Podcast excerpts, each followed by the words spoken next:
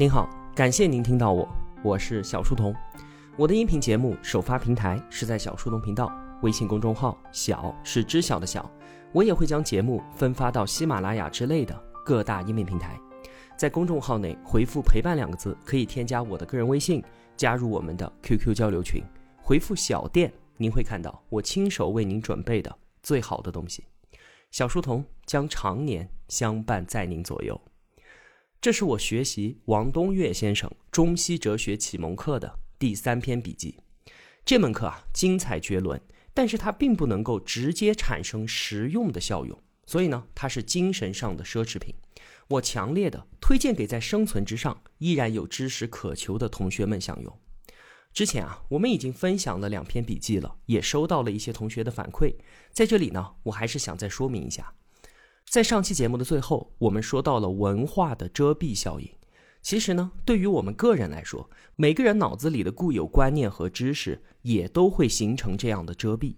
我们对于已知的捍卫和对于颠覆的排斥，浅薄与狭隘，都来源于对此的毫不自知。还是希望我们能够保持思想上的开放。那既然有幸相遇，就不要错过。其次啊，这是王东岳讲课的笔记。那因为是讲课，所以他就要照顾听众，都是在用类比法和归纳法来进行非常浅显的表达，所以呢，就放弃了很多的严谨性。而我们主要听的是他的思想，需要去体会的是他分析观察事物的角度。那如果非要挑剔严谨性的话，请去读他的那本著作《物演通论》，里面啊就有严密的理论证明过程。那对于王东岳先生本人，同学们可以充分的信任。混沌大学的创始人李善友、时尚集团董事长刘江、联想集团高级副总裁乔建以及房多多创始人段毅等等的商界大佬，还有罗振宇，都是他的学生。罗振宇在他的节目里面就曾经说啊，王东岳是他所见过的，无论是知识总量还是看待问题的高度，都极为卓越的一个人。那对于王东岳的这套理论，同学们也大可放心。一九九八年，也就是二十年之前，他就开始落笔写《物演通论》了。在这二十年的时间里，无论是他自己的推演，还是回答别人的辩驳，很多问题已经考虑得非常清楚。请相信，他不会犯低级的错误，而也只有在与他同一个层面上所提出的反驳意见才有价值。所以呢，我们就放心的、虚心的向他学习就好了。那好，我们开始今天的内容。今天我们要分享的是老子的思想主旨。这期节目啊，将会非常的颠覆。千百年来，老子的思想都被曲解和误读了。这一脉高超的虚学思想，已经沉沦为具有实际操作意义的实用之学。这是对于老子超高思境的贬低。王东岳呢，对于老子这个人评价非常非常的高。他把老子称之为中国思想文化之元祖。当年啊，老子是周朝国家守藏史，就相当于我们所说的国师。那周朝王室以及各路诸侯一切学问的咨询者都是他，他是国家文化的最高代表人。在上期节目当中，我们还说中国的传统文化从来都不产生哲科思维，但是老子却是中国思想史上唯一的哲人。他思考的一些问题，表现出了狭义哲学的某些深在的特征。其高度啊，即便和西方哲学史上的那些大哲相比，也毫不逊色。老子的目光别致而深远，思想高深，其后人无人可与之比肩。我们中国整个国学的思想奠基，全部都发生在先秦时代。此后呢，除了东汉佛教传入之外，几乎就没有什么重大的建树。而整个先秦时代，思想的最高点仍然在老子这里。老子和孔子，他们两个是师徒关系。孔子对于这位老师留下了一句评价，他说：“吾今见老子，其犹见龙也。”这就是著名的游龙之说。他说：“我今天见到老子，终于是知道龙长什么样子了。”你看，评价之高。那孔子和老子这两个人虽然是师徒，但是他们的文化品格截然相反。最能够反映孔子的是《论语》当中的一句话。叫做知其不可为而为，就是我明知道做不到，但我依然会努力的做下去。表达出来的是一种积极参与社会活动的文化态度。用两个字总结呢，叫做入世。而老子呢，他的文化品格却极端的消极。最具代表的是《道德经》里面的六个字：无为而无不为。对于这句话，我们平常都理解为我什么都不做，却把什么都给做了，这很荒诞。其实他的意思是啊，道派生了天地万物，却没有见天地有任何多余的动作。可见老子极端消极到一无所为的状态。用两个字总结，就是出世、出离人世。我们经常说“道不同，不相为谋”，这句话出自《史记》。司马迁用这句话说，孔子和老子这两个人啊，尽管是师徒，但是他们的道却不相同。所以呢，我们理解老子，首先就要知道，极端的消极是他的思想背景。那关于老子的身世和老子书的成因，在这里啊，我就不做介绍了。我们直接来看老子的文本《道德经》。《道德经》五千字，是我国古代最深奥难读的典籍之一了。对于他稍有了解的同学就知道，这里所说的道和德，跟我们日常生活当中的人伦道德完全不是一回事儿。这两个字啊，在文中从来都没有并列的出现过。《道德经》分为两卷，道卷讲宇宙观和自然观，德卷讲社会观和人生观。上期节目我们就说。农业文明导致人口暴涨，人际关系和资源关系格外的紧张。所以呢，先秦诸子百家，他们全部关心的都是人伦社会学问题，自然学完全偏废掉了。这和当时的古希腊哲学就形成了强烈的对照。古希腊的那些哲人都在仰望星空，都在思考自然跟宇宙。我们的古代先贤们在讨论人伦社会问题、讲君子之道、讲做人的行为准则的时候啊，都缺乏一个身在的根据，那就是凭什么人应该要这么做呢？而老子追问了这个终极的问题。《道德经》里面所说的天之道是天地运行的总规律，而说的人之道呢，则是我们人类文明的行为之道。我们需要先弄明白什么是天之道，才能够说人之道应该如何运行。你看啊。这一脉思路就是狭义哲学的一个重要特征，叫做追究终极。所以呢，老子才能够称之为中国思想史上唯一的哲人。那首先，什么是道？老子用这个字来表述天地运行的总规律。我们需要明白啊，语言和文字这些东西都是在形而下的日常生活当中建构的，但是哲学想要表述的却是形而上的问题。所以，很多的哲学家，像是黑格尔、莱布尼茨和释迦牟尼，都曾经表示说，日常语言不足以表述哲学。这就像是数学有他们自己的符号，音乐呢有五线谱，电脑呢有编程语言，可是哲学却没有。这就让哲学的表述变得非常的困难。所以，《道德经》的第一句话就是大家都知道的：“道可道，非常道；名可名，非常名。”我所说的天道可以表述。但是要用非常的语言才能够表述。我们对于万物的属性确实可以加以命名，但是用正常的语言却没有办法做到。那只有对于哲学做深入思考的人才会有这样的感叹：用语言表述自己的思想是极为别扭和艰涩的。所以老子是当然知道他的思想和文本很难被世人所接受。所以呢，他自己说：“能够读懂我的人极为稀少。”能够按照我所说的去做的人，也就非常的高贵。知我者希，则我者贵。那接下来，我们一起来看看《道德经》里面最最重要、最最核心的几句话，以此呢来了解老子的核心思想到底是什么。同学们听老子的文本解释是需要一些耐心的。老子说：“，道生一，一生二，二生三，三生万物。”这句话，同学们也都知道。有人解释说啊，老子在两千六百年前就对于现代的宇宙论有所猜想，这当然是在抬举老子了，但这是不可能的。当时古代信息量是极低的，而现代的宇宙论呢，是科学高度发达，相对论出现之后，在大信息量下建立的宇宙观模型。所以啊，老子和爱因斯坦相对论的宇宙观当然是不可能相提并论的。这句话的意思是啊。道派生了连天地都还没有出现的混沌状态，混沌状态呢派生出了天地，天地二者生出了动物、植物和人，动植物和人最后派生出了天下万物。这个万物指代的只是生命物质。你看啊，这里就说明了老子认为天地万物是逐步演化而来的。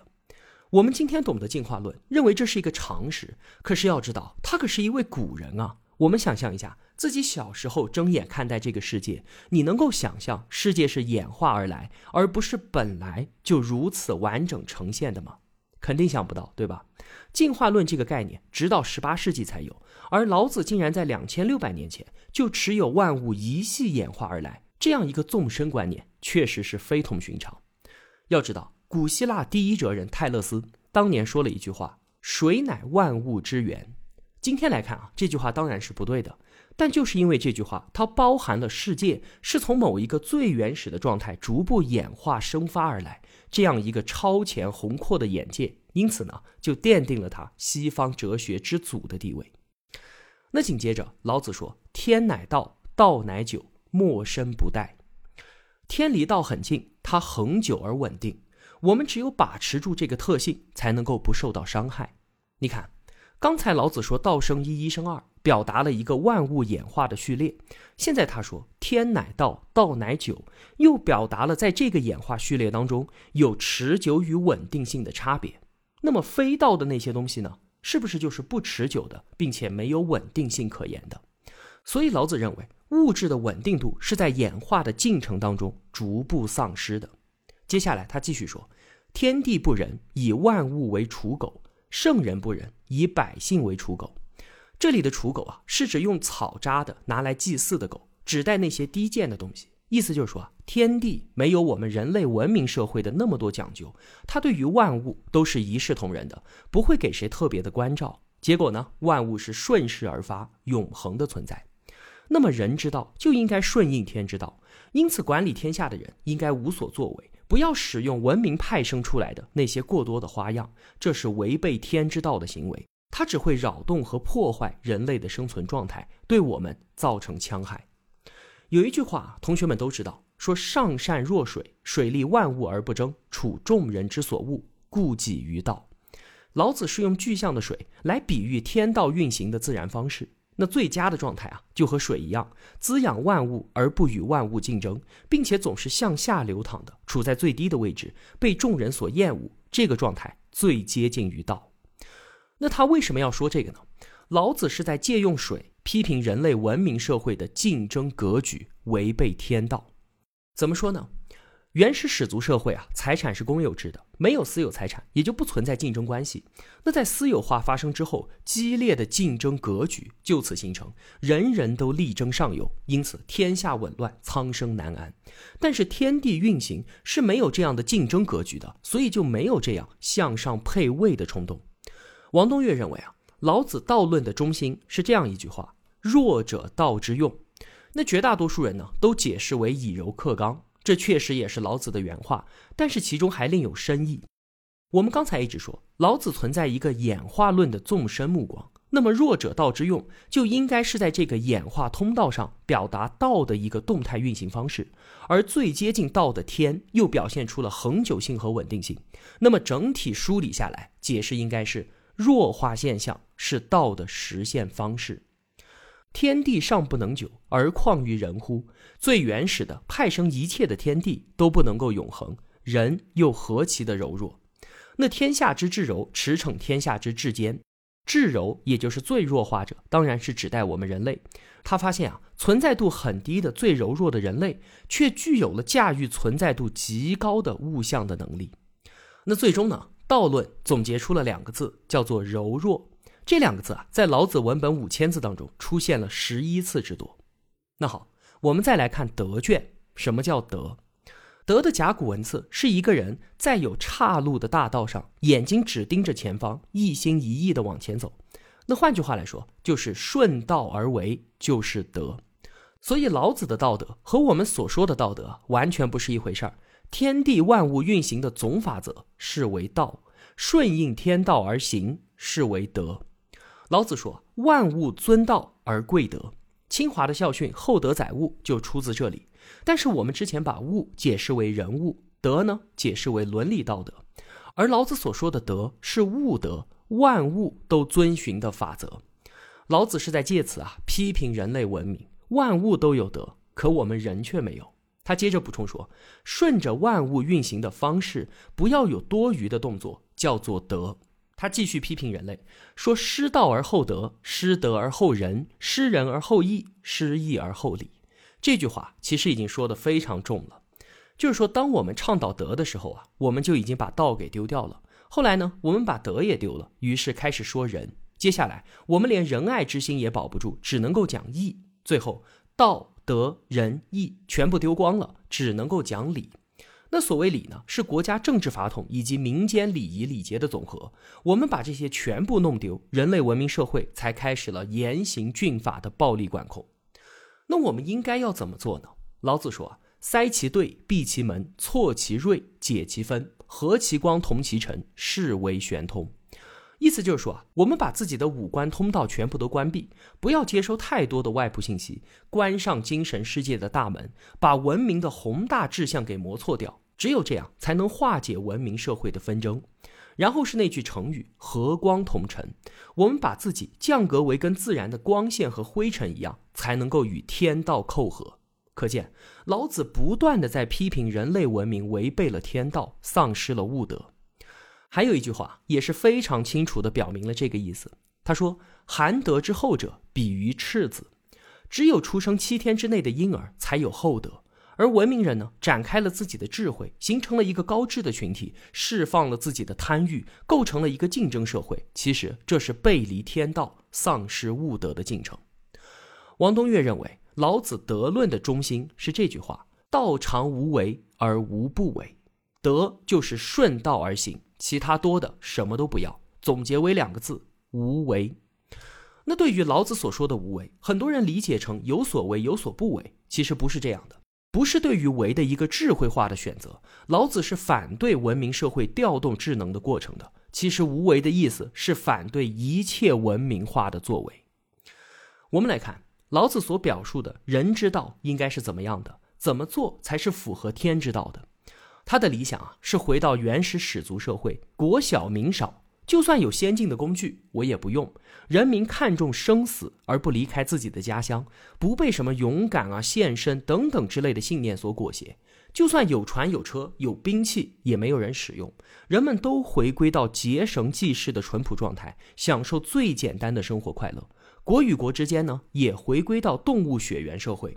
狼肯定会吃羊，这没有问题。但是狼绝不会吃狼。同类之间，狼群和狼群之间划分地盘生活，绝对不发生残杀。退回到非文明、非开化的生存状态当中去，国更小，人更愚，事更简，物更朴，这才是老子真正的理想。他说啊，我有三宝，持而保之：一曰慈，二曰俭，三曰不敢为天下先。他说：“我有三宝，永远攥在手里面，从来都不放松。一曰慈，今天我们理解为慈悲，不是这样的。慈是母亲对于孩子的那种爱，这是原始始族社会的主流情怀。因为当时啊是群婚制，孩子的爸爸呢都是其他氏族的男性，孩子一生下来就在本氏族内的人全部都是孩子的血亲，共同养护这个孩子。二曰简，这个简不是简朴的意思。”他的意思是吃饱穿暖之外的多一点儿都不要。除了人类之外的所有动物，其实不都是这样吗？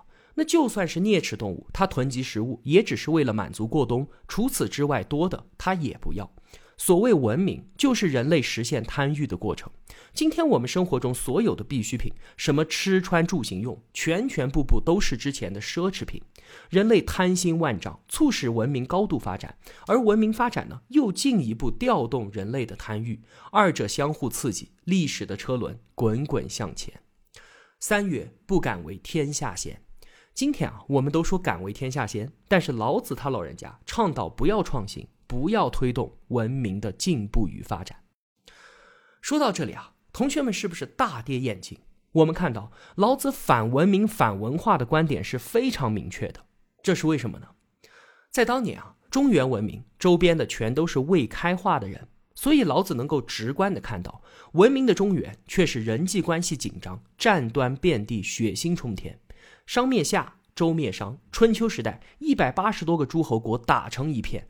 而周围的那些原始始族社会呢，却是一片安宁。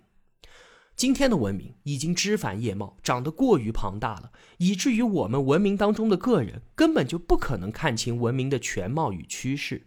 但是啊，在两千六百年前，古代文明还是一个小小的幼苗，它的全貌一望而知，对它发展的趋势也是看得一清二楚。那就在直观的对比之下，老子看到文明竟然是一场灾难。